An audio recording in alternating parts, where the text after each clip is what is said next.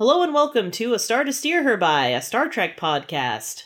My name is Caitlin, and with me today are. Jake. Chris? A- A- Ames. Ames, yes. Was very tentative there. He's like, are we here? Is who who who who are you? Are we memories? We might be false memories. Could be false memories. Well, this is episode two hundred and fifty-five Ow, of ow! A Star to Steer Her By, which is at least two hundred and fifty-four episodes too many, and uh, We've had like Uh, one or two good ones. Yeah. Wow. Plus all those 10 forwards. and if you haven't been sold on this yet, I mean, just stick around. It's only going to get better.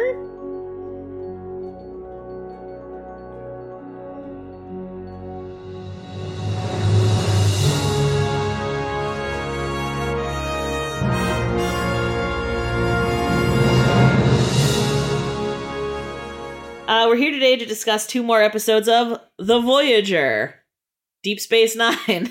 Wait, Yep. Deep Space Nine, The Voyager, Delta Quadrant, Electric Boogaloo. Uh, we're going Yeah, to talk season about episodes. three. Whoop whoop whoop whoop. And uh, boy, this week, what a clunker! We're talking about flashback and the shoot. Which one is the clunker? I liked Yeah. both of these. Oh boy.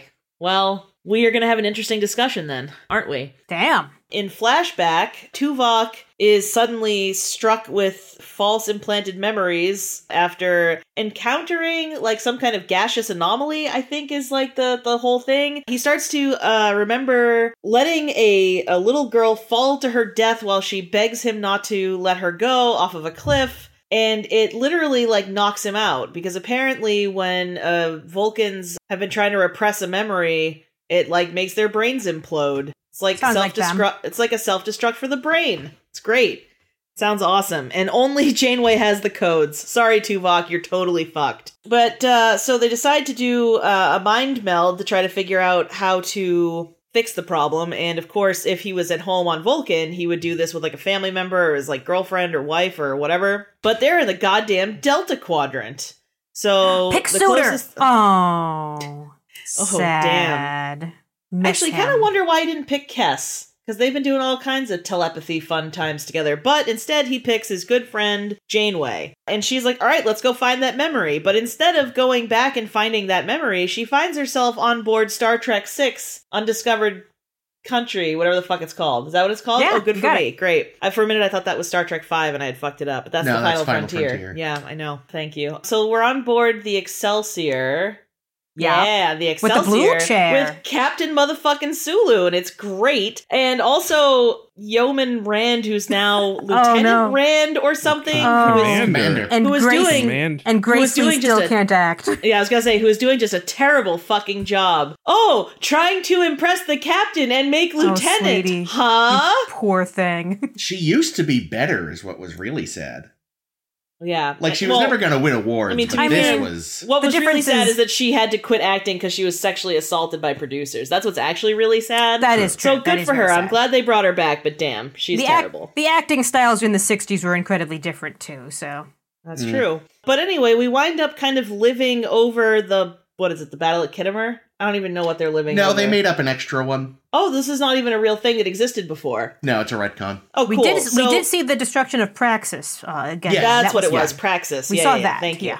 And uh, we see Captain Sulu gets the gets the word that um, that Kirk and and and Bones are being held by the Klingons and they're on trial and shit. And Starfleet's like, "You better not go help." And Sulu's like, "Get fucked." Yeah. and decides he's going anyway. And Tuvok is like, uh, sir, I have to object because as an ensign, uh, I feel that you are disobeying Starfleet orders and I think I know better. And as your um, professional tea bringer. yeah, as, great blend. Good work. Someone wants to make lieutenant.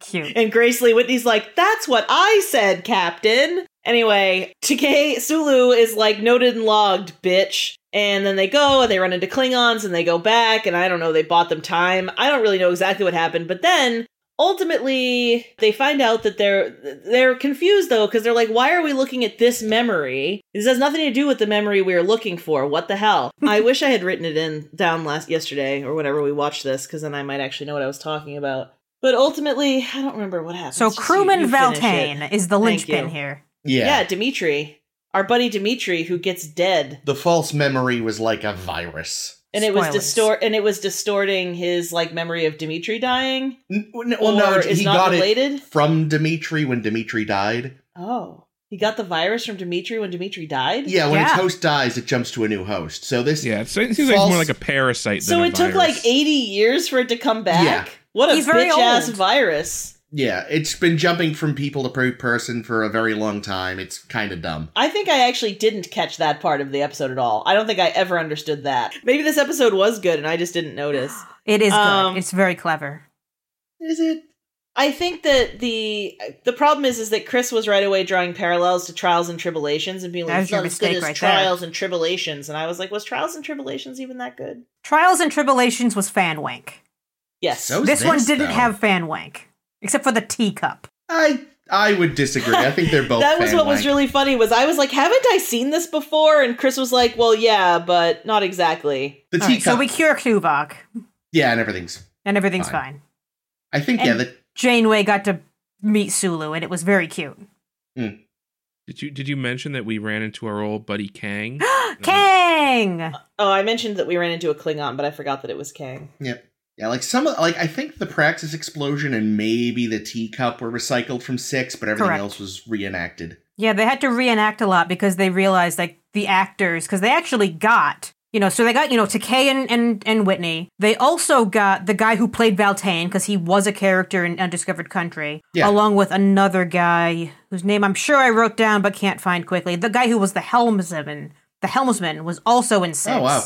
Okay. and then a couple background actors who were also at six, and they got all of them back, but said, "When you guys are older and poor Takei doesn't fit into his uniform anymore, and w- we're going to redo these scenes." It's so funny because he's still a very thin man, so it's just like, my Yeah, God, you went from scrawny to sort of regular. Oh, he thinks the the uniform shrunk. Yeah, sure. it Oh, did, really? George.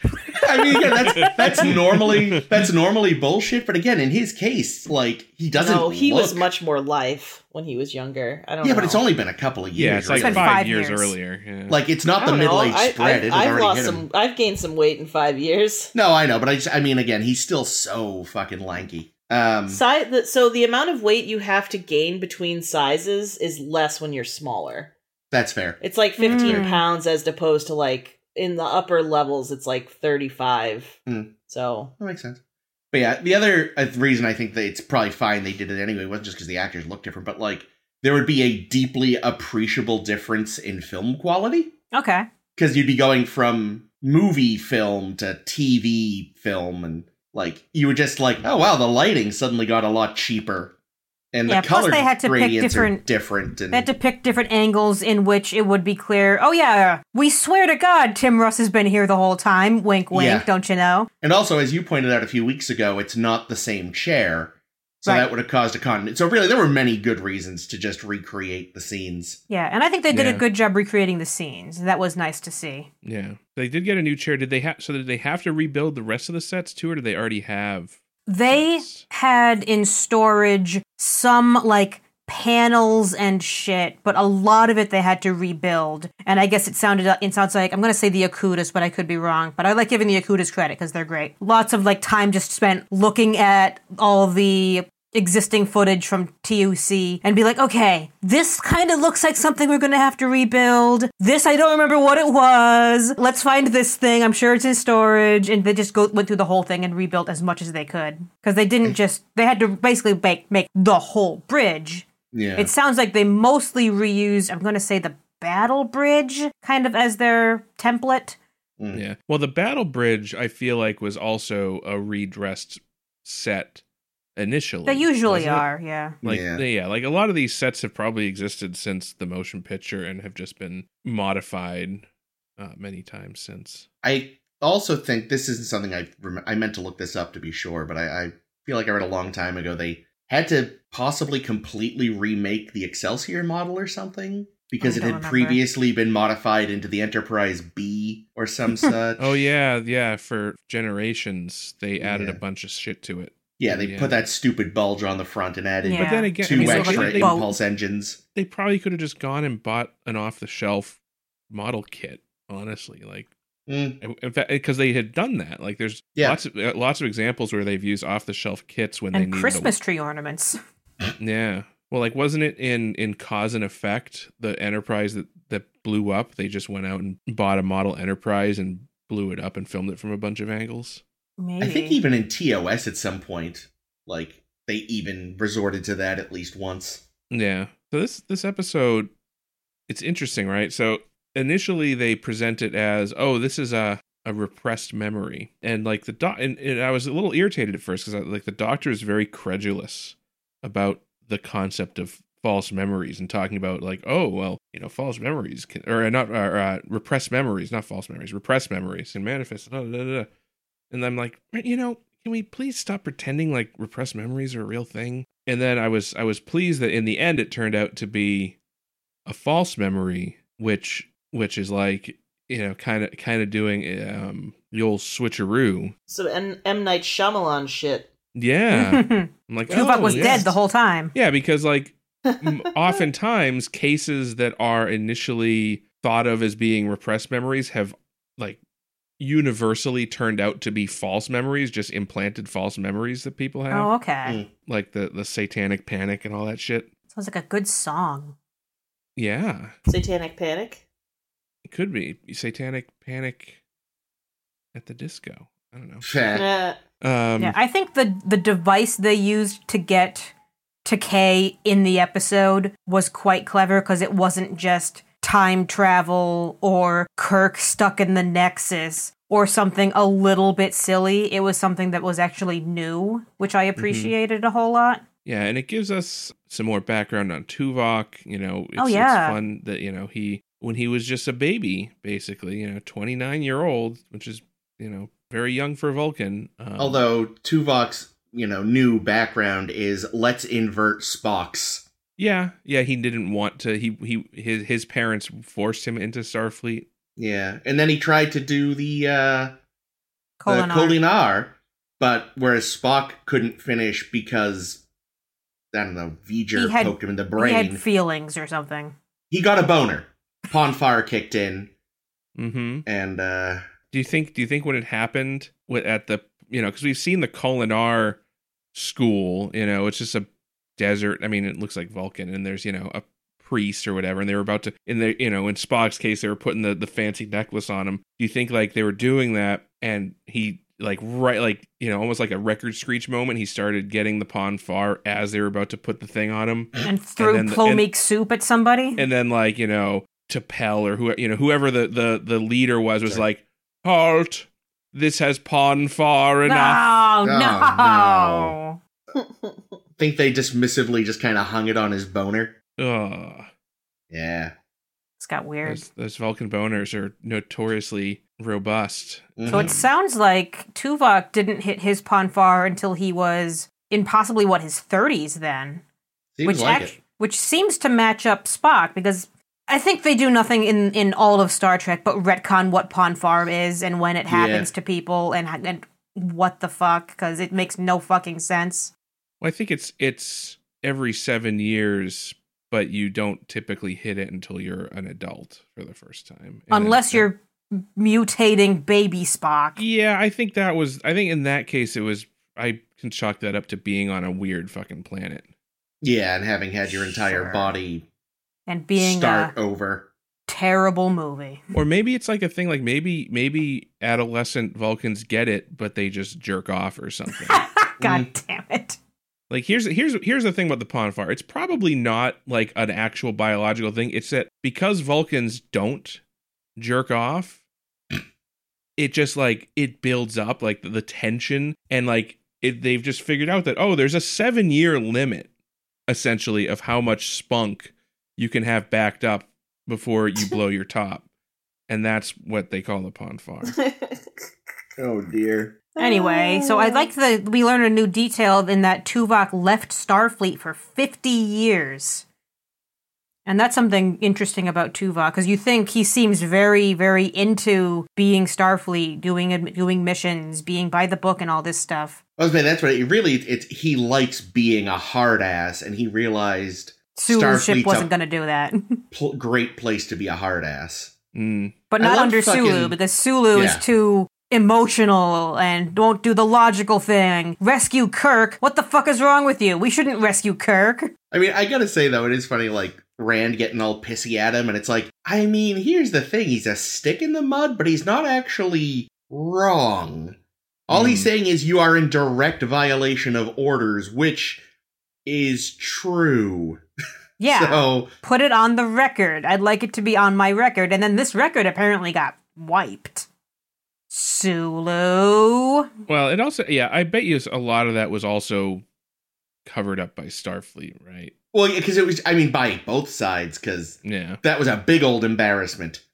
Mm. Like, oh wow, a lot of our people were conspiring to keep us It's from just- liking each other. Let's just agree to sweep this whole incident under the rug. Yeah, we'll we'll talk about the fact that we started a peace conference and leave everything else out. Mm-hmm. You think at any point, like, you know, any of the conspirators were like, "Hey guys, do you see the irony of us all working together to keep ourselves apart?" Because I don't know, I'm just we seem to be proving our own point really wrong. But that is not the point Ends of this justify episode. the means. I don't know. Yeah, yeah. Yeah, so so Tuvok left Starfleet for 50 years. And I guess I wonder if that they put they only put that in there because people would be wondering like, "Wait a minute. If Tuvok was alive and in Starfleet, you know, 80 years ago, how is it that he's only made it to lieutenant commander?" He's not even In lieutenant eight- commander. Or he's not, he's just straight lieutenant? I Yeah, thought he was I- I lieutenant actually- commander at least. No, that's yeah, that's the funny part because I actually noticed in this episode, like, because he got a good close up of his pips, and I was like, "How is this motherfucker only a lieutenant?" So okay, so yeah, if he'd been in Starfleet for eighty fucking years, and was only, I mean, I guess, but even at that though, like he's clearly been in this version of you know this Starfleet career for at least twenty years at Yeah, this point. So it's it's apparently career advancement is not a priority. Yeah, tell that to Harry Kim. Mm. yeah, exactly. Everyone makes fun of Harry Kim for being the eternal ensign, but no one talks about Tuvok, the eternal lieutenant. I He's feel like one level above Harry Kim, and he's been in Starfleet for Well- decades. I Two- feel like two, because there is Lieutenant JG, That's true. which I think is what Tom technically is. Sorry, go on. I was just gonna say I feel like the only like two Vulcans that we've really seen a lot of in Star Trek, aside from like what's her name? What was her name? Um in Starfleet is what I mean, but the the lady that uh Savick? Kirstie Alley played, yeah. Aside from her, we've mostly seen like Spock and Tuvok in Starfleet, and Spock is always like, "No, no, I don't want to be captain." I just feel like maybe they're not super ambitious for some I reason. mean, he was a but he commander was a captain. Like eventually, but even in TOS, he was a commander. I just feel like he never seemed like he wanted to be in charge, though. You know what I mean? maybe it's a thing like maybe Starfleet figured out that okay, we got to promote the humans because they need their egos stroked, but Hmm. Vulcans don't need that, so we can just let them do what they do best and not worry about the promotions. There we go. Well, Uh, plus, like, you wouldn't really want to waste like your Vulcan science officer on something else. Like, there's nobody else probably as well trained and you know smart enough for that job. I don't know. Yeah, except another Vulcan science officer, as I think we saw in like TMP when Kirk is like, oh no, my Vulcan science officer got killed. Get me another one. yeah, Was that one of the ones that was involved in the transporter accident? yeah. Oh Mhm. Mm-hmm. boy, R.I.P. That guy. Well, I think what is they made Deckard do it until Spock showed up. Hmm. Because that was what because he couldn't get Spock, so he requested a Vulcan. Uh, and then when they couldn't give him a Vulcan, they figured, well, how about a pedophile? Yeah, but Decker was the captain. yeah, Decker Decker was not an o- like he was he was the captain of the Enterprise, and Kirk showed up and was like, Yeah. "Nah, I'm going to command it for this mission." no, no, I know. But then they apparently like he was somehow qualified to be the science officer. Yeah, But that was a weird mission anyway. So it didn't- Oh, for anyway, sure, for sure. we're we're way off course. Yeah, another another factoid I read about this episode is that they had planned tr- to try to get Nichelle Nichols to do a cameo as Uhura, but it would only be on view screen, and she- it would be like her basically radio radioing in to Sulu to say something or other. Maybe that would be the, her like telling them about the Kirk McCoy incident. I don't remember what it was going to be, but she declined because she thought the role would be too limited and it wouldn't be really worth her time. Even though Takei was like begging her, saying, being like, "Let's get together and hang out at- on, on Star Trek. It'll be fun." And she's like, "No." Well, in reality, So- oh, go ahead, Go ahead. Chris.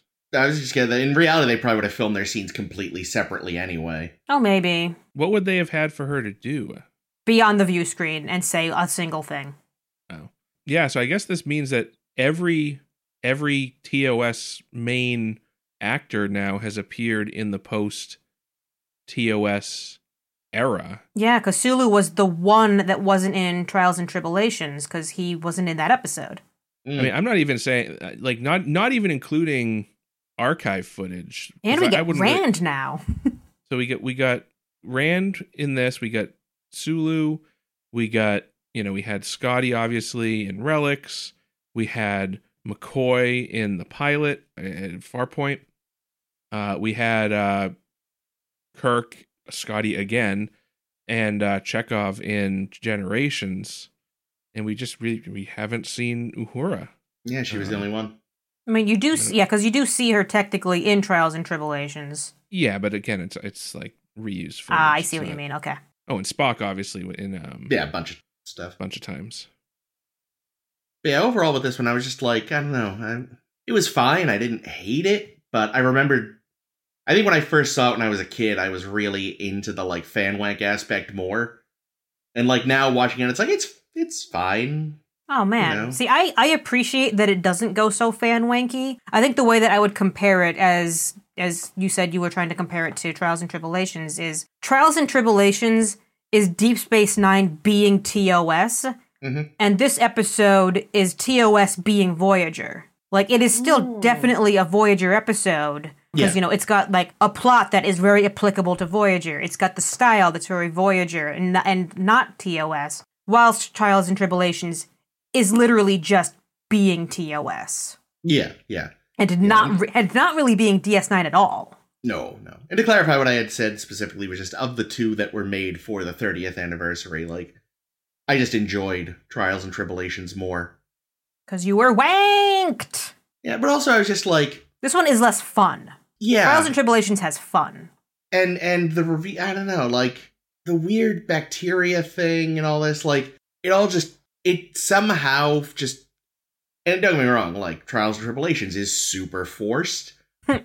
but this also feels weirdly forced i'm just like i couldn't there have been a better way i don't know I don't I see think this maybe- being forced. So i guess don't know. for me it's less i i just i don't know it being a weird bacteria i guess i was just like what what the fuck is this what it was just such a strange thing and plus like caitlin said like it was just gestating in him for like eight decades before it decided to be like i guess now's a good time Well, no, that makes sense. Like, what- like it's. It, I don't even know if it necessarily would show itself as as a disease in its hosts necessarily. If it's Hmm. specifically trying to be hidden, like that's the interesting thing about this virus is it hides as a memory that you're not going to want to remember. So it Yeah. just stays dormant. Like I imagine it can stay dormant in Valtane and any of those other people you see in the montage. suppose so yeah which- Specifically, so it can it can keep sticking around. Yeah, I get. Yeah, the, I don't know though. You see that? Just the more I think about it, it's like, wow, that's a s- really bizarre route for an evolution to take. Like, there's got to be a better way to. Yeah, I don't know. No. Also, that fucking montage was just. Oh gosh, I could watch that girl fall all day. Oh no, that part was great. No, no, I'm just trying. The, the oh, fact that when th- they had like a caveman well, yeah, child. the like, well, not just that, but that too, but like just the oh, like the little flashes of like, here's some hyper specific national costume, and it's like. Mm. we're doing this really like i don't know that was actually weirdly one of the problems i had with the pilot of uh babylon 5 something they ditched luckily after that was like a lot of people walking around in national costume and it's like even when this show was made these were things that were only worn by people at like historical festivals, yeah, like and festivals stuff shit. Yeah, yeah. it's like here's what we used to wear 130 years ago or whatever. So like the idea that they would come back just so the show could be like, look at how what's the word?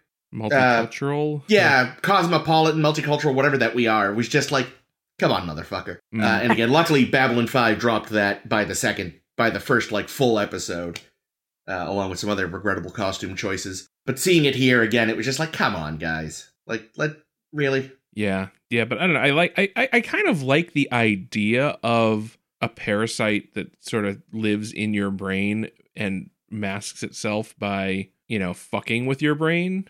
I don't know. it's- I think it's an interesting idea, and the idea that it passed from from host to host. Uh, is also Space somewhat ghost, host to fascinating. host. There it is. Yeah, I like that. It's, It's kind of it's, it's an original concept that we haven't really seen before. So Oh, see, I was I going give to it say, it's like credit. a, it's like a more benign version of uh, the Jack the Ripper Yeah, I was- alien That's where Oh, mine shit. im- im- yeah, immediately it went seemed to very as much well. very similar. You, you think when uh, Tuvok's mind got took over, took over, taken over by those aliens a couple seasons ago, they were like, "What the fuck is this?" And the parents were just like, "Just, just fuck off, huh?" Yeah, yeah, yeah, Yeah, it's um, it also so it's curious to me that like a similar looking nebula would trigger Wait. this. triggered it. Uh, Like I wonder if it was just because it doesn't seem to make a lot of sense from like the parasite's perspective. Like why would that be triggered? But maybe triggering like maybe the memory of seeing that nebula is that the idea that like Tuvok saw a I've- nebula that reminded him of the nebula from from the, that period and and that re you know because he was accessing memories that were close to when he got the parasite Here's a thought. Here's an, an uh, like an, an incre- incredibly like tangential thought. The the opening of this episode is Neelix trying to cook a food, Mm-hmm. and he's trying to give Tuvok a smoothie that Tuvok doesn't want. And I wonder if maybe there was something tasty in that smoothie that brought this out too, that Tuvok has never had to eat before, and it's actually whatever this this orange drink that Neelix made that was pissing him off and got There him we in, go. in a state where he could remember this thing. But Which, admittedly, it seems like he did end up liking It looked good. I would have because some. he he did say it was. I think he said it was what ah because he took a sip, said something. I forget interesting or I Yeah, don't he know, said he's- something. he seemed to not actively disapprove. And Neelix even said he'd work on getting him a second glass, and he didn't say "stop, you bastard." So I think he liked it. Yeah, I Mm, expected but there to be a yes. joke where Tuvok would say, hmm, fascinating. And Neelix would be like, yeah, you like it? Fascinating. My stomach is burning. Fascination does not imply enjoyment, Mister Neelix. Uh, I had a I asked Chris at one point there was the scene where um Tuvok was in his bunk and somebody was like leaning down to bother him and at first I thought it sort of sounded like Ethan Phillips and I was like oh my god is that the fucking I was like is that Neelix just as a different character and is that why he doesn't like Neelix so much because he Uh, reminds him so much of this fucking annoying dick who was always bothering him in his bunk Uh, actually, you no know what was less. actually quite distracting in this episode is the way that Tuvok kind of tries to clear his head is by playing with building blocks like a toddler. And I thought it was absurd. I called it Vulcan Jenga, although I guess it's technically reverse Jenga. And also, I was just thinking, like Tuvok, you know, putting this together might be easier if your eyes are fucking open. Mm, yeah. I, I mean, I guess it's probably, you know, it's like a meditation aid. Yeah, yeah. And who knows? It might even have some vague root in some actual thing someone did once somewhere, Hmm. but I mean, it reminded me a little bit like, like of, of walking a, um, uh, labyrinth Mandala or whatever. it's called? Oh yeah, yeah. or like a Zen garden type of. Oh yeah, yeah. thing. The little little rake that goes through the sand and that kind of a thing. Mm. But what I really want to know and was never explained in this episode is who ended up getting to decide what we did with the ceruleum. Chakotay. Oh yeah, that was this one too. Yeah, because we were gonna get all this great ceruleum from this nebula, but Alana wanted to use it for something. Neelix wanted he had some great idea for it. Neelix had a Why- terrible idea for it, to be fair. I just want to know why the deflector dish needs gas because it seems to be a completely electrical device. Yeah, but they make electricity from burning plasma on these ships, so Yeah, I guess, but I, I just feel like it. Yeah, just weird. Oh, so that reminds me though, was Balana's station new? Because I don't think we've seen that before. I think we have. I, th- I feel like She's Like, usually uh, in engineering, so yeah, she- Yeah. We we usually don't see her on the bridge, and I feel like when we have seen people at that station, like I feel like Seska has been at that station before Okay, when, so when it's- she was on the bridge. It's not a new station that they've just been acting like it's been there the No, whole it- time. It's always been there, but it's usually just manned by a background actor. okay. Okay, Uh, Yeah, the other thing I noted from this episode, so we've got Michael and Sarah back to play Kang yet again, Yeah. which is very Yay. fun. Um, Mhm. And the the note that they have on Memory Alpha, and this might even be outdated by now, for all I know, because I wouldn't be surprised, because he's on a short list of actors that has played the same role in three different live action Star Treks. The others being Riker, Yep. obviously. Troy, Sure. Quark, mm-hmm. Q, which who's now been on like four at least. Ivek, which is interesting. Uh, Gull Ivek the Cardassian, Yeah. When did we see which- him in Voyager?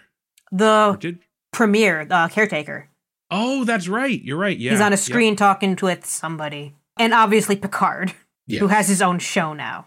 So I thought that was kind of cool because I, di- I didn't realize what what a short list of repeat characters that cross different series are. Of course, now that Lower Decks is on, they're all going to be Yeah. on there, and I'm not. Mhm. I'm not gonna lie. That well, see, it'll still be though. Live action is still gonna be the Yeah. caveat. Yep, so- yep, yep. Yeah, because otherwise you'd say, well, Janeway's been on uh, Prodigy now, along with Voyager and one of the TNG movies. Oh yeah, that's right. That's Mhm. right. Yeah, in uh, Nemesis, she's she's bossing Picard around. She's Picard's boss. Man, she should have been sheer fucking hubris. That's what I said. I think I said that when think you fucking that did. show came out that they they miss an opportunity to get Kate Mulgrew here. Well, apparently they didn't miss it for long. Mm. Yeah, but now she's on Prodigy. That she can't say fuck on Prodigy. Yeah. like I want a, I want Kate Mulgrew without a swear filter, which I'm Oh, sure I could snap. watch Orange is the New Black for, but I, I want to see Janeway go on a tear. That's what they need. Yeah. They they need a Star Trek run by Armando Iannucci. Whoever that is. Uh, that's the guy behind Veep and um, oh gosh, a very sweary British political show that I can't think of the name of. Oh, um, The Great British Yeah. Bake Off. yeah, that one. Fucking straight, something straight, straight. no, uh, in in the loop. No, I think that Is was it- the is it- movie. Is it the one with Capaldi though? yeah. Yeah. Yeah. And I mean Capaldi's character was the most sweary, but in general his shows are are quite sweary. I'm a big fan of Veep. I haven't seen the British uh, original though, so Yeah, the British one I I did watch it. It's very good. Hmm. Anyway, that's that's neither here nor there. I'll, Um, I'll leave us with a quote from, from this episode that I liked. When Sulu tells Tuvok, Don't tell me Vulcans don't have a sense of humor because Mm. I know better. that was good. I'm like, yeah, you tell him, Sulu. Not, I'm not here for your Vulcan shit. Uh, I don't know. I liked it. I thought this was a good good thing. I liked seeing Sulu emerge from smoke like a Mm. like a kraken in the ocean. yeah, yeah, I didn't I didn't hate it, but I just I guess I'd remembered liking it more previously. I also think I thought they spent a lot more time on the Excelsior. Why did I say that so weird? Excelsior! Uh, Censors. Yeah, seriously. Censors indeed. Also, my my mood going into it was a bit difficult because I'd had some problems with an order. I had my own little pizza rant, but I shan't bore you all with it. Oh, go on. No. Things just went wrong. I'll leave it at that. Oh, so I was no. also going in in a slightly sour mood. Damn shame. Oh Um, shoot! Speaking of, All right. In the shoot, it's a case of mistaken guilt again. This time, it's Harry Kim and Tom Paris, and they've so been. uh, Kirk and McCoy are on the Klingon prison Right? world, and I had uh, the yeah, same thought. yeah. so O'Brien has been accused of murder. and he's serving out his time in a hellacious underground and actually in a way it's also for i have seen this the, the sky is hollow and i've knocked on the planet or whatever the fuck what the fuck's that episode called wow. The For the world world is is hollow hollow, and and I I've have touched, touched the the sky. sky. But Yeah. he wasn't in prison. yeah but he was in a spaceship and he didn't realize it No, the Okay. inhabitants didn't realize it. well whatever suck my dick it's sim- sort of similar is Fair all enough. i'm saying yeah go fuck yourself wow. Yeah, Anyway. they thought it was a planet. It was actually a spaceship. True. Yes. So, anywho, so Paris and Kim have been arrested because there's been uh, a bombing, and they are suspected because they use dilithium, and trilithium was used in the bombing. And as we all know, dilithium can be easily converted to trilithium. Can it? So Holy shit! I Now have it no can. idea. Just Apparently, add another one. Just add one more. because there's Man. no, there's no, yeah, really, it's just three lithiums. It's No one one- and a half dilithiums. No one tell Malcolm McDowell how easy it is to make trilithium. He'll be pissed. and they don't have any ships around that run on trilithium, so it's got to be these dudes. what with their dilithium and they're making bombs. And so on top of being in this horrible prison world where everybody is like kicking the shit out of each other, they've also got these what do they call them? The clamp. Hmm. clamp, that's it. Thank you. The They've all clamps. Thank you. God, whole episode. Oh, Glad it wasn't just no. me. Oh, They've God. all- the clamps. they've all had these clamps attached to their heads and it seems to be pissing them all off like not just by being there that's annoying enough but it seems like they're doing some stimulating of something in the old brain box Yeah. to make people more irritable and so they all just kind of kick the shit out of each other and that's actually our opening is kim getting his ass kicked in For a paris very long stopping it time. i guess yeah it was uncomfortable while we're here we meet our friend zio who is a big old fucking tinfoil hat wearing motherfucker who's like, they're recording it all, man. They're recording what they're doing to us. It's all a fucking government conspiracy. And like, he's probably right. I Um, mean, kind of is, they say at the end. yeah. He's still And- a nutbag. Yeah, Oh, he's yeah. definitely cuckoo nuts, but he seems to be doing better with the clamp than anybody else. Mm, true. But and you know, so they're like, we're gonna find a way out. You know, they think that they're lots of kilometers or something underground, whatever the fuck a kilometer is, and and um, I'm not keeping it in. I don't know. I'm trying my best here. And uh, how many football fields is that? So anyway, they think they're underground. Turns out they're the fucking space and uh, hurtling through space. And it also turns out that Paris is gonna fucking do a die because he gets shanked in Damn. the gut by some dude who I guess his clamp was on too tight or something. So they're trying to get out, and on the in the meantime, while these guys are you know doing their thing and trying not to do a die on on uh, plant prison planet or prison asteroid or prison Station. Shuttle, Yeah. whatever station. Outside though, Janeway is trying to get shit taken care of, and they're they're talking to the people from Akrotiri. Yeah, that sounds right. Akrotiri. And they're like, well, we found your guys, but bad news. They've already been sentenced to life on on prison planet. And Janeway's like, but like, what if we could prove that they didn't do it? And they're like, we don't really care. But she decides she's going to try to prove it anyway. And what she finds is a brother sister pair of terrorists who apparently actually did it. Their ship runs on like quadra di- Paralith- quadrilithium. Paralithium. Yeah. Quadratriticale. Quadratriticale, which apparently you can also convert to trilithium. Ah. But it also turns out they know where the prison prison station is, and uh, Janeway's like, "Well, you're gonna fucking take me there, you little bitch," and they're like, "I don't think so, not unless you." I don't know, threaten us with something. And she's like, okay, well, I guess I'll turn you into the authorities. And they're like, fuck, I guess we could take you there. But on one condition, you have to let us free our friends too. And Janeway's like, no fucking deal. And they're like, okay. I hate Janeway. I feel like the way that they did this whole episode was just them trying to show that, like, she's not soft because they didn't want to hear about, like, oh, she was being all soft and womanly. But I don't really feel like this is how it would have gone. I feel like she would have been like, yeah, sure, tell your Yeah. friends we're coming, whatever. This episode, she's like, "Fuck the Prime Directive today." Any Yeah, that's other one of day, my- I wouldn't though. That's one of my many complaints. There's like a lot. And so anyway, happy ending, they get there, they pick them up, and they like tell us don't show us. Like they just kind of cut back to the ship and they're like, Well, glad that's all done. Yeah. And I'm That like, annoyed the me. fuck? The fuck?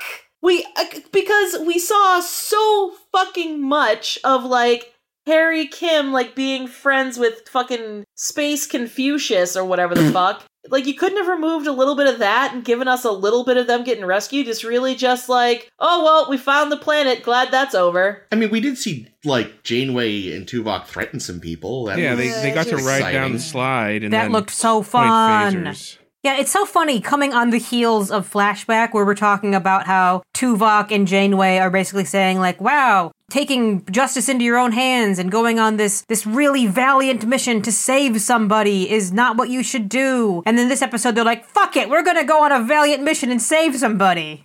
But also, again, like we've just referenced Star Trek Six, and now here we are in a sort of different kind of Rurapente. Mm. You know, it's like we don't really need that. m- Well, Rurapente had some guards, but like this one has none, basically because there is no escape. Yeah. Yeah. I mean, the the Klingons could take a take a page from these guys' book, though. You know, Yeah. I put people on a planet, and, and you could just put them on a space Well- ship. Because the whatever the hell they were mining on Rurapente, the Klingons Yeah. did want. I think they were dilithium mines. I think they said That sounds right. Uh, so I fucking hated this episode. yeah. Damn. Um, I, I 'Cause- didn't hate it, but Well, see, I and I the thing is the problem is I know we're not done with this, but I have had my fucking fill of wrongfully accused Starfleet people in prison. Like this has got to be the most overused fucking plot in all of Star Trek. I don't know. Like- I can I can never be be done with Starfleet officers eh, wrongfully accused of prison. I just I'm so bored of it. We've done it so many times. It's been done better. Like they should have stopped after, you know, Chief O'Brien's magical brain adventure. yeah, hard time. Thank you. Cuz that was like, you know, there was a bit of a twist on it. They did some really interesting stuff.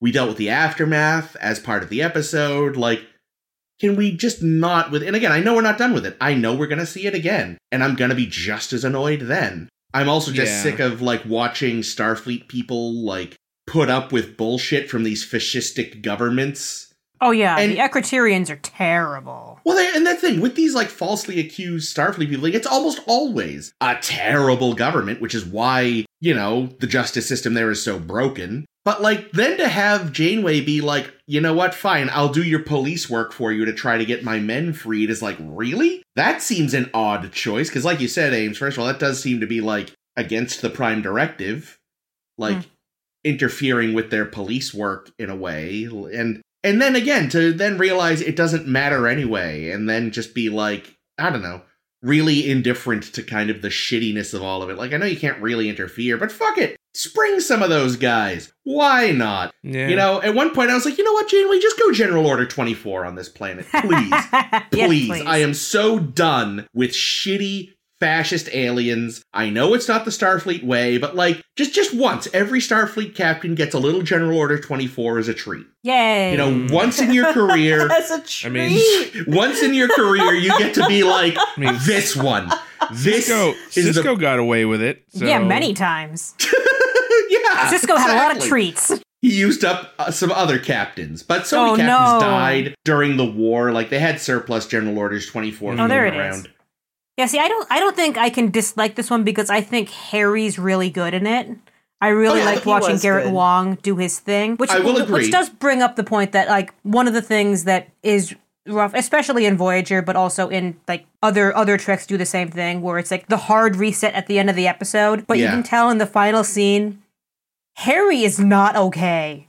Nope. Harry but is he Oh, will be next suffering week. from a ton of trauma, and So they're much. just like, "Nope, you're fine. You're fine now." Yeah, no, I, I will give you that. I while I didn't enjoy the episode, he did a great job. There were some moments where Tom was like dying and knowing he was dying, and you know uh, he did. I- Yeah, uh, yeah. Robert Duncan McNeil did really well. when when Harry was about to kill Tom, I was like, man, yeah, this is great. Yeah. This is some like good there's some stuff. really good acting, but I just story wise, I was like, uh, Yeah, I, I I don't think that they did enough to make this scenario interesting. You know, I guess, you know, the difference that they probably were going for was, oh, in this case, you know, where you've introduced this idea of the clamp that will make the inmates sort of self Police. poli- well, in the sense that they'll just be killing each other all the time, so we don't have to worry too much about Yeah, they won't Uh, unify and rise up because Yeah. they can't, well, a they can't anyway because they're trapped in this one room you can't get out of. Yeah, but uh, you know, it,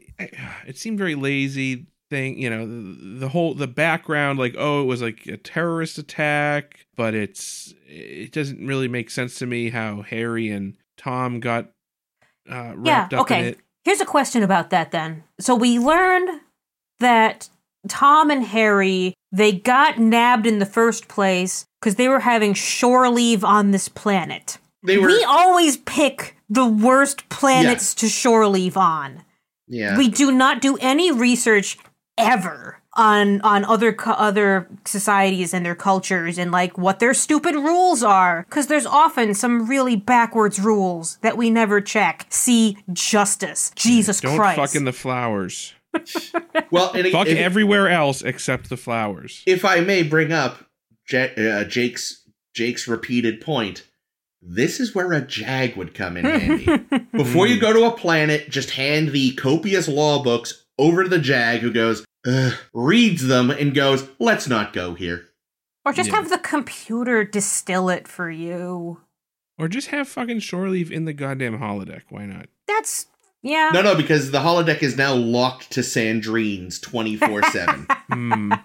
yeah, man. Yeah. So there was things I didn't like. About, you know, teaming up with the terrorists, but like half-assing it. You know, and the Yeah. terror. Oh, can you can you spring my friends? No, fuck you.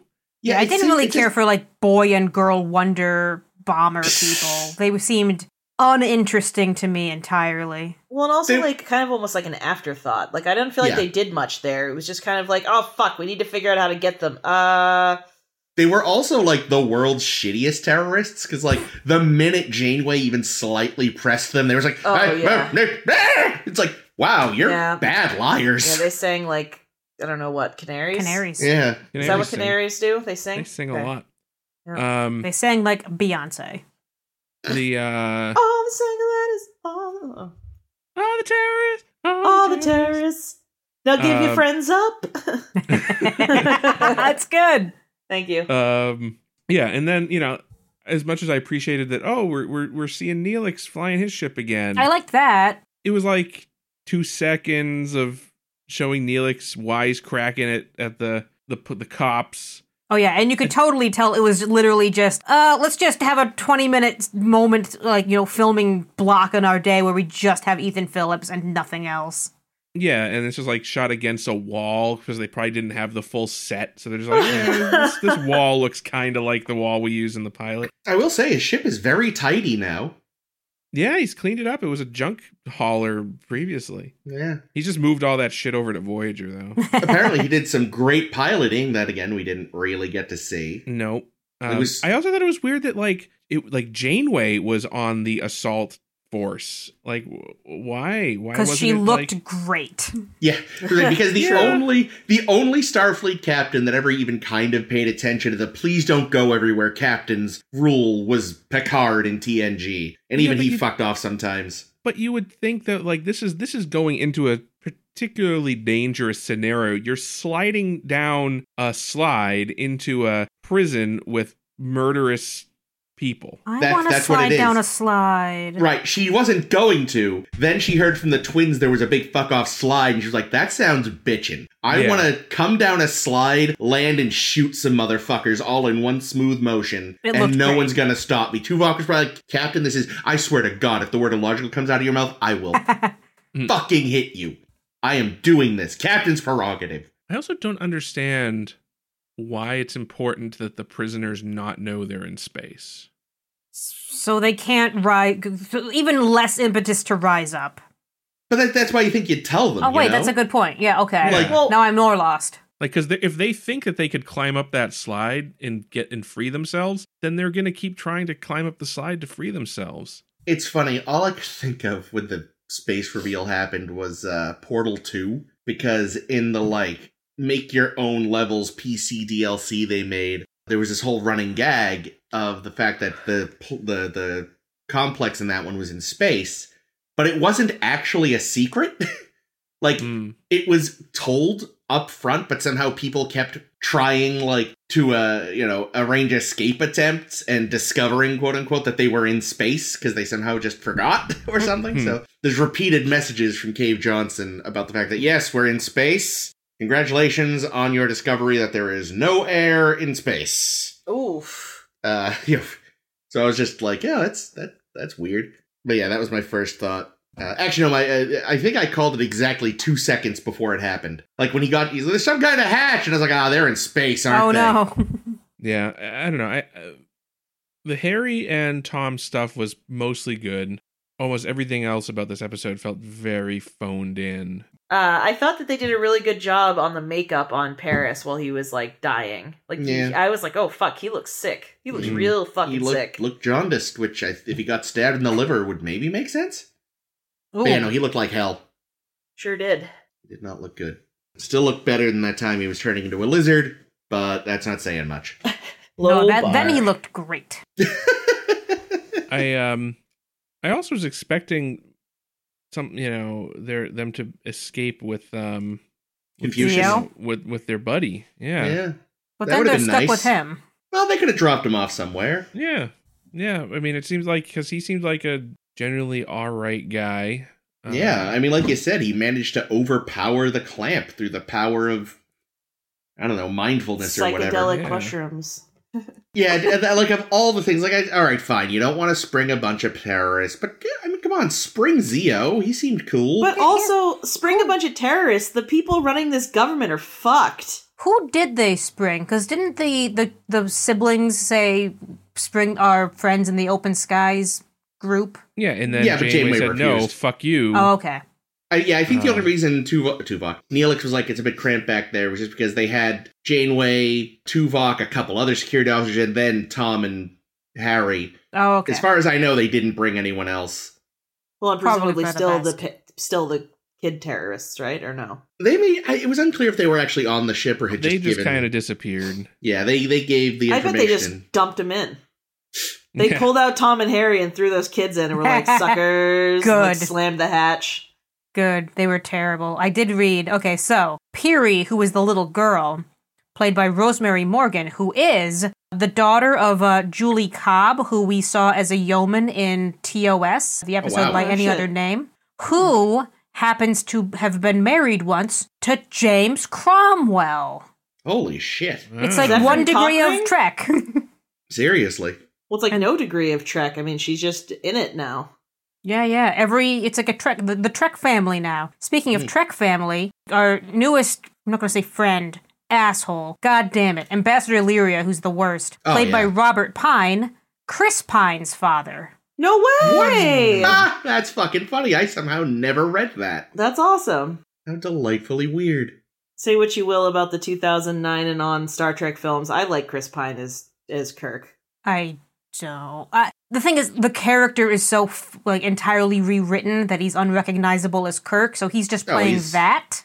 He is ultra drift Kirk. Yeah, he's just playing a, ca- an entirely different character. So He's it's got a- very hard to judge. I don't know. He he makes he makes rash decisions, which we've known Kirk to do. He loves pussy, which we know Kirk to do. Again, that's more drift Kirk though. He's really good friends with Bones, which I mean anybody with a brain would be, but we know that to be a Kirk thing. And uh, he's good at pushing Spock's buttons, which he does do. Pine himself grew a big old shrubby beard now, and he's He actually looks like Disco Doc now, like IRL. Yeah, I'm not looking for because I know there's another Kelvin movie in the works, it's gonna suck. and I am not looking forward to it. I, Well, right he's- now, he's I think gonna- there's still debate over whether or not they're going to be able to get Bones That's why it's gonna suck.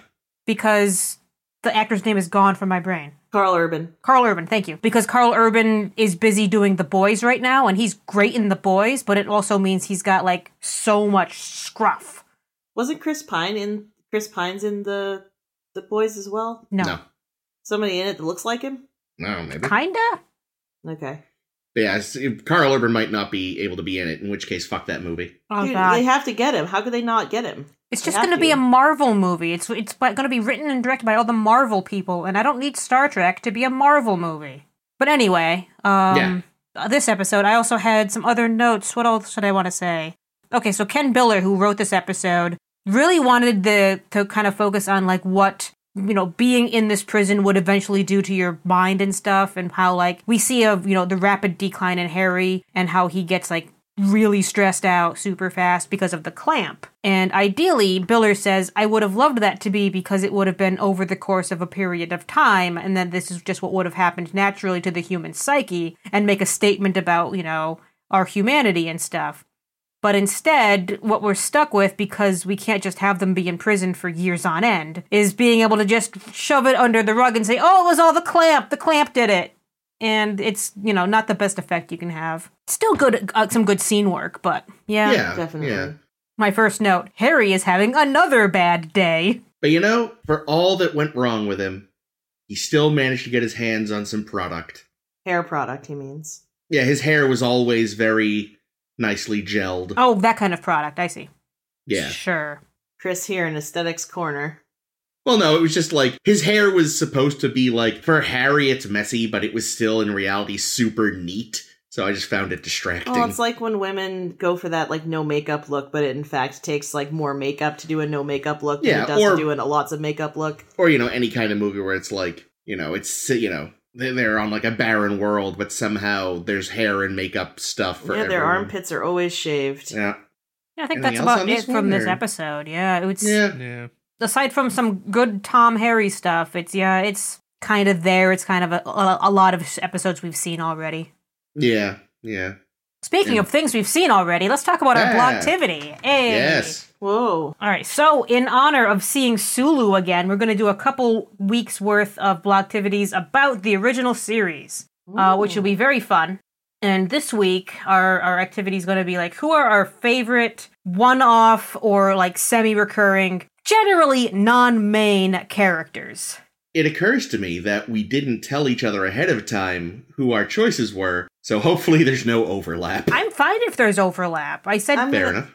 I could pivot pretty quickly because I have a few in mind. I think yeah, I think there can be overlap. I don't say we do this when we pick p- best and worst of the season. That's true. We That's allow there to true. be overlap. This way we can also know like who the best ones are if there is overlap. Fair, fair. I don't know if mine's going to have any overlap, so I'll, I'll just go first and get the and knock these out of the way. Let's. All right, so I picked three, three favorite one-off characters from TOS. I got to give props to Alexander, the little person from Oh, Oh, the God. Roman. Yeah, uh, he's Plato's good. episode. stepchildren, I think. yeah, yes. He was great. He Yeah. was a great actor. Yeah, he Great was a solid, character. and the character was also very solid. Like you can tell that they knew exactly what this character was going to be, and they did a good job with it. I agree. Yeah. Good pick. Good pick. Ames. That's it. So that's one of my picks. My next pick is going to be Sargon, just because he's fun. Who's that again? Uh, he lived in an orb and possessed Kirk's body, so that He, he. lived in an orb under the sea.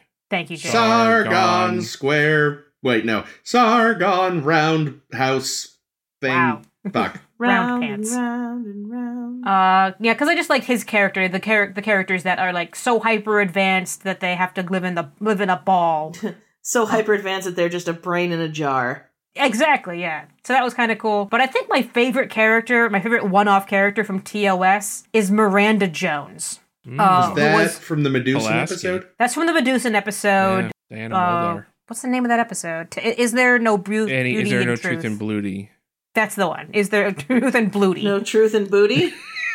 is there no truth in Booty? Is Yeah, there yeah. no truth in I don't Pluto? know, but those hips don't lie.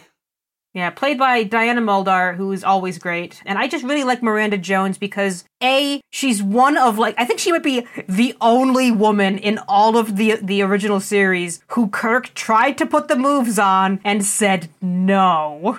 Mhm. I am not at all interested. Mm-hmm. That's he was just because she couldn't she couldn't see his handsomeness be- yikes. be- because she was blind in, in the episode. Yes, Yeah, yes. and I also Yeah. think yeah, I think they did a lot of very interesting character with uh, work with her in terms of you know she wants to y- you know learn more Vulcan stuff. She wanted to learn about mind melds. This is like she's a very different kind of character. She's not just damselly like we see a lot of other female characters in TOS were. So I gotta I want to give her a couple legs up. And also, uh, Muldar was in the Sargon episode. Oh yeah. Yep. So that's that's a delightful Yeah. tie in thing. So those are my three. Is that you patting me because you'd like me to go next? Go for it. So what do I have to pick three? Yeah. Cool. Well then I I have three, so that's Oh, perfect. good. It's like we Um, planned this because I did. I didn't know if you said three. I thought you just Oh. said favorite characters, so I didn't realize it doesn't matter. I have three. You've got so three, it's so it all fine. worked out. So but I know who two of them are. Oh yeah? Who are they? No, no, Tulane. please. No, no, you. I, who two want to of know them- what I, you think. Oh, I, I, I expect I know who two of them are. Yeah, too, Trelane but I- and Trelane's Klingon, whose name escapes But me. I want to find out. I want to. oh, interesting. What do you think, Jake? I was going to say Place just your the bets. same. Just the I- same. I- what about you, Tr- Ames? My other Trelane and- my and other bet Kola. is uh, Gem. B- I Bam. did. Uh, no, No, Bam. not not Bem. Get the fuck out of here. Get the fuck out of here with Bem. Oh, Uh, fucking wow, bad. I'm not gonna lie to you. I did consider Gem because I loved Gem and I love that fucking episode. All right, a well lot. let's let's give a I shout really out to Jem. We do like Jem. Gem, we love you. I love you a lot, and I know you can't tell me you love me too, but if you could, you would. I know. Better empath than Troy. Best Mhm. empath, and that's why I liked her so much. Yeah, so uh, I hadn't even thought of Koloth. Ah. Uh, sadly, I do love Koloth, but obviously I did say Trelane. Yay! Um, because Trelane is so such a funny like dichotomy or something because it's like he's this omnipotent being but he's also a bratty little fucking kid and actually the least hateable child that we've ever seen on this show. so that on its own really I don't earns him a know. place of honor. The little girl Uh, constantly falling to her death was pretty good. Ah! Tuvok, help! ah! So, yep. Yeah, so Trelane, because I love him. Plus, he's a snappy fucking dresser. He plays a harpsichord, and I kind of want to bang him. 10 points. 10 points to Gryffindor. Next, I was going to say Cyrano Jones. Ooh. Because- Hmm. He's That's great pockets. he's a goofy little motherfucker. he's a lot of fun. He's fun. He's very self concerned. He's a trickster. He's stealing drinks during a bar fight. That's great. How do you not love that? And, Mm. you know, he gave us tribbles, and Mhm. tribbles, of course, give us love. So, good, good reference. so wonderful. Poor man's hairy mud, in my opinion. Speaking of Harry Mudd, I love Harry Mudd. Oh There you go. no! But my third person is Stella. No. Uh, Harcourt! no, it is Harry Mudd because he's. I mean, he's like Cyrano Jones, but like with an actual dark side. Like, Hmm. I feel like Cyrano is just kind of a bumbling idiot. Like, I don't think he knew the tribbles were going to be trouble. but Okay. eh, Harry Mudd, like, has no doubt that everything he's doing is very fucking bad. Capital B A D bad. And he does it anyway because he's a huckster and he loves money. That's true. He's like a less refined Quark, but I love him. I love Harry Mudd. And also, I know it doesn't, it's not what we're talking about, but I loved our Harry Mudd in Discovery. Uh, every once in a while, I will turn to Chris and say, Jippers on a beach! Just because. and so, yeah, I, Harry Mudd for president. Nice. Yeah, I wonder if we'll see more of him in uh, Strange the New, new Worlds. show. Yeah. I was really hoping so. Oh, Strange New Worlds. I hadn't even thought of that. Yeah. Maybe. I mean, the trick there, and I know, like, there's already been some mild retconning, but like, he can only show up if Spock somehow Oh, yeah. doesn't run into him right? Because he Oh, would have that's a good recognized point. him. because Well, Spock he has does n- look a lot different when he True. meets him again, you know? but he Hmm. because Spock doesn't know him like at all when Yeah. he shows up in TOS the first time. And also, Uhura would be on the ship too, right? That's right, she Uhura's a is. So character. yeah, Mhm. you've Mm-hmm. really got to like, like Yeah. if they Maybe go. they're- Pi- like, memories Pike get wiped at gets the trapped end on of- a sh- on a planet with mud. Well, so yeah, they could be like an away Pike and mission. mud end up end up accused of a crime and have to There it escape from is. prison Yep, together. yep. They have to crawl up a chute.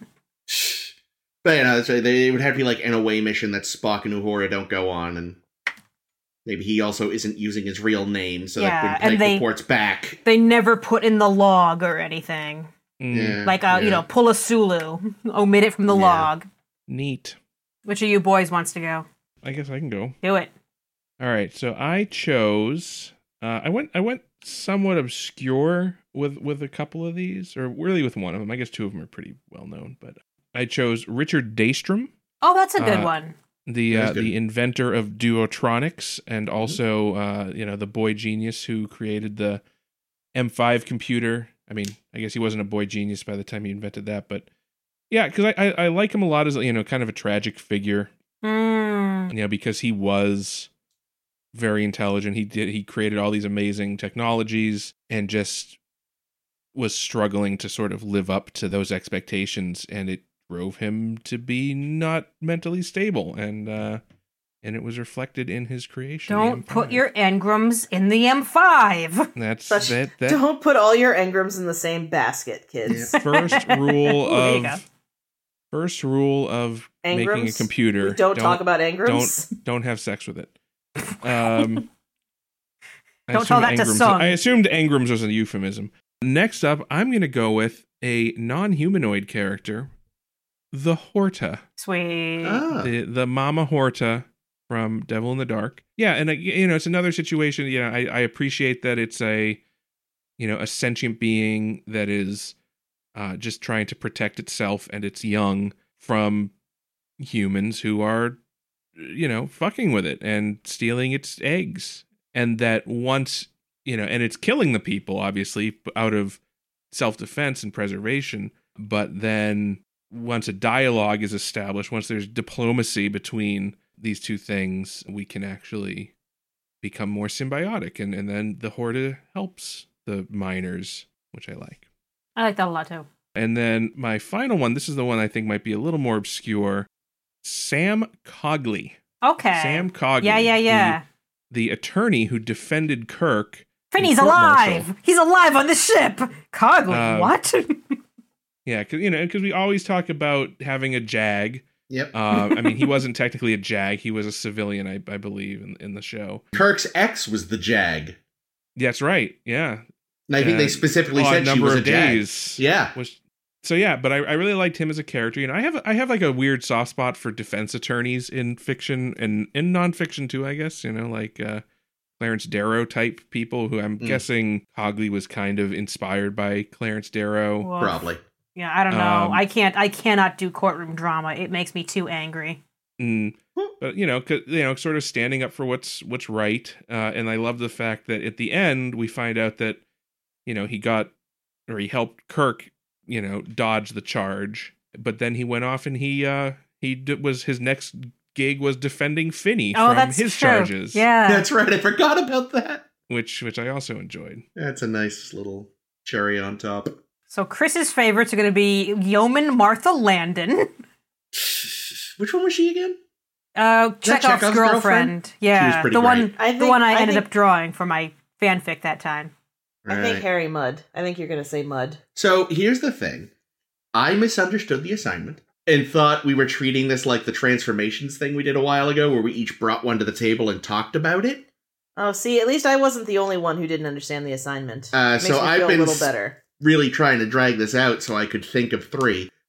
Because I was going to sit and talk for a while about Harry Mudd, so he's certainly part of my list. oh, Um, I definitely put said three in my message. To you I'm guys. sure you did. I somehow missed it. We I- both did. We're both assholes. normally I catch things, but this time I fucked it. I was going to discuss the fact that, you know, like the one sort of sad thing about Mud is that they kind of drop a lot of his darker element in his second appearance.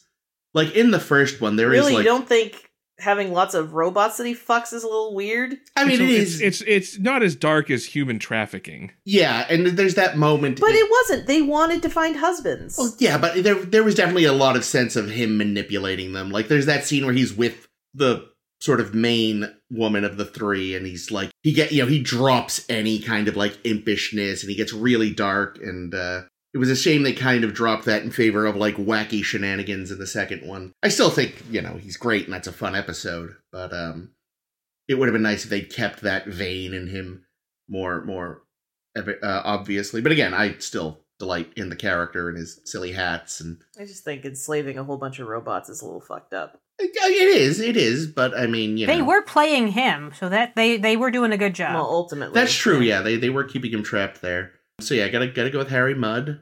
Uh, Do you want a minute to look at a list? Beauregard? Yay! Beauregard. Actually, I was kidding, but fuck it, I love Beauregard. I do Uh, love Beauregard. I wish we had seen Everyone more loves of Beauregard. Beauregard.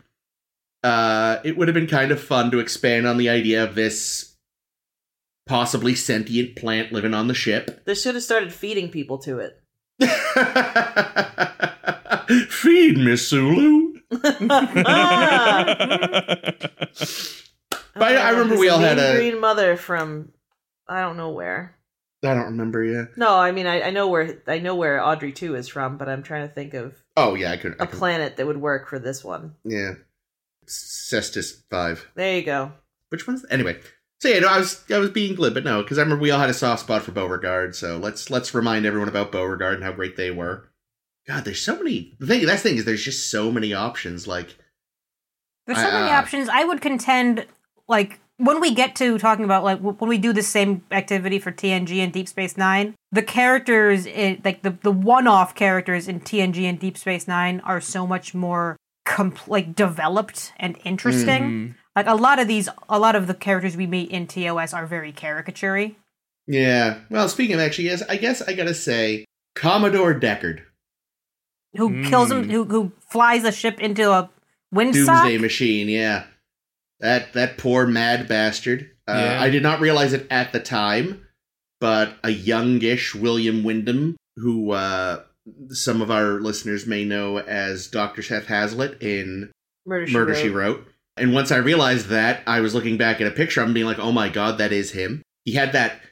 He had that twitch where he would play with the like little information diskettes, which I thought was kind of a nice touch because you don't, you know, because like you know, it just just you don't usually see. uh or you read, with a lot of the crazy characters in Star Trek, you know, they would get the fisheye lens and this and that, but he had this very evident physical thing he would do where he was slipping back and forth between his fingers. What a creep. Yeah, just a really great portrait of a of a man who just broke instantly and may or may not be Captain Deckard's father.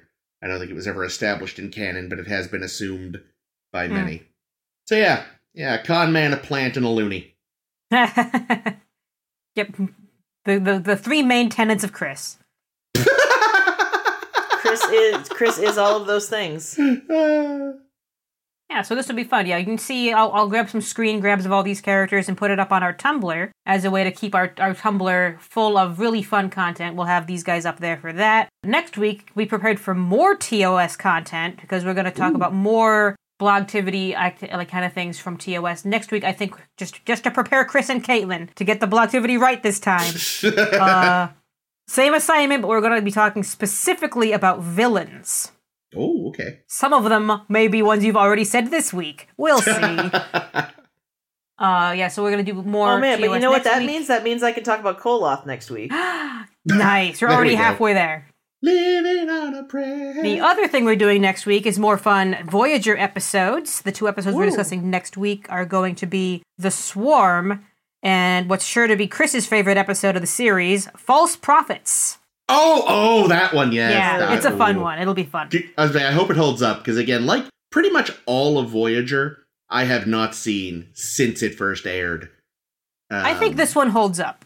good. we'll, good. we'll talk about it next week because I, I I say that without rem- remembering a thing to found that on. But yeah, so that'll be fun for next week. Definitely check us out then. Check out all our other 250 something or other episodes, plus other series in our 10 forwards that are up on our SoundCloud. They're also up on wherever else it is that, it is that you can listen to podcasts. We're there. You're listening to us right now. You've Yeah. already done it.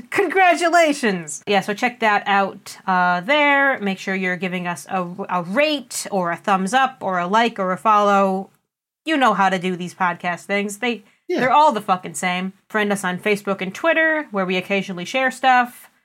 And join us next week. This has been Ames. This has been Caitlin. This has been Jake. and this is always Chris. I don't have a I don't have a good catch line to go out on. Wait, I have I have the the, the end line from from flashback, which I thought was very good. Perhaps you can be nostalgic for the both of us. There we go. It's a good line. Excelsior! Hey, Caitlin found it.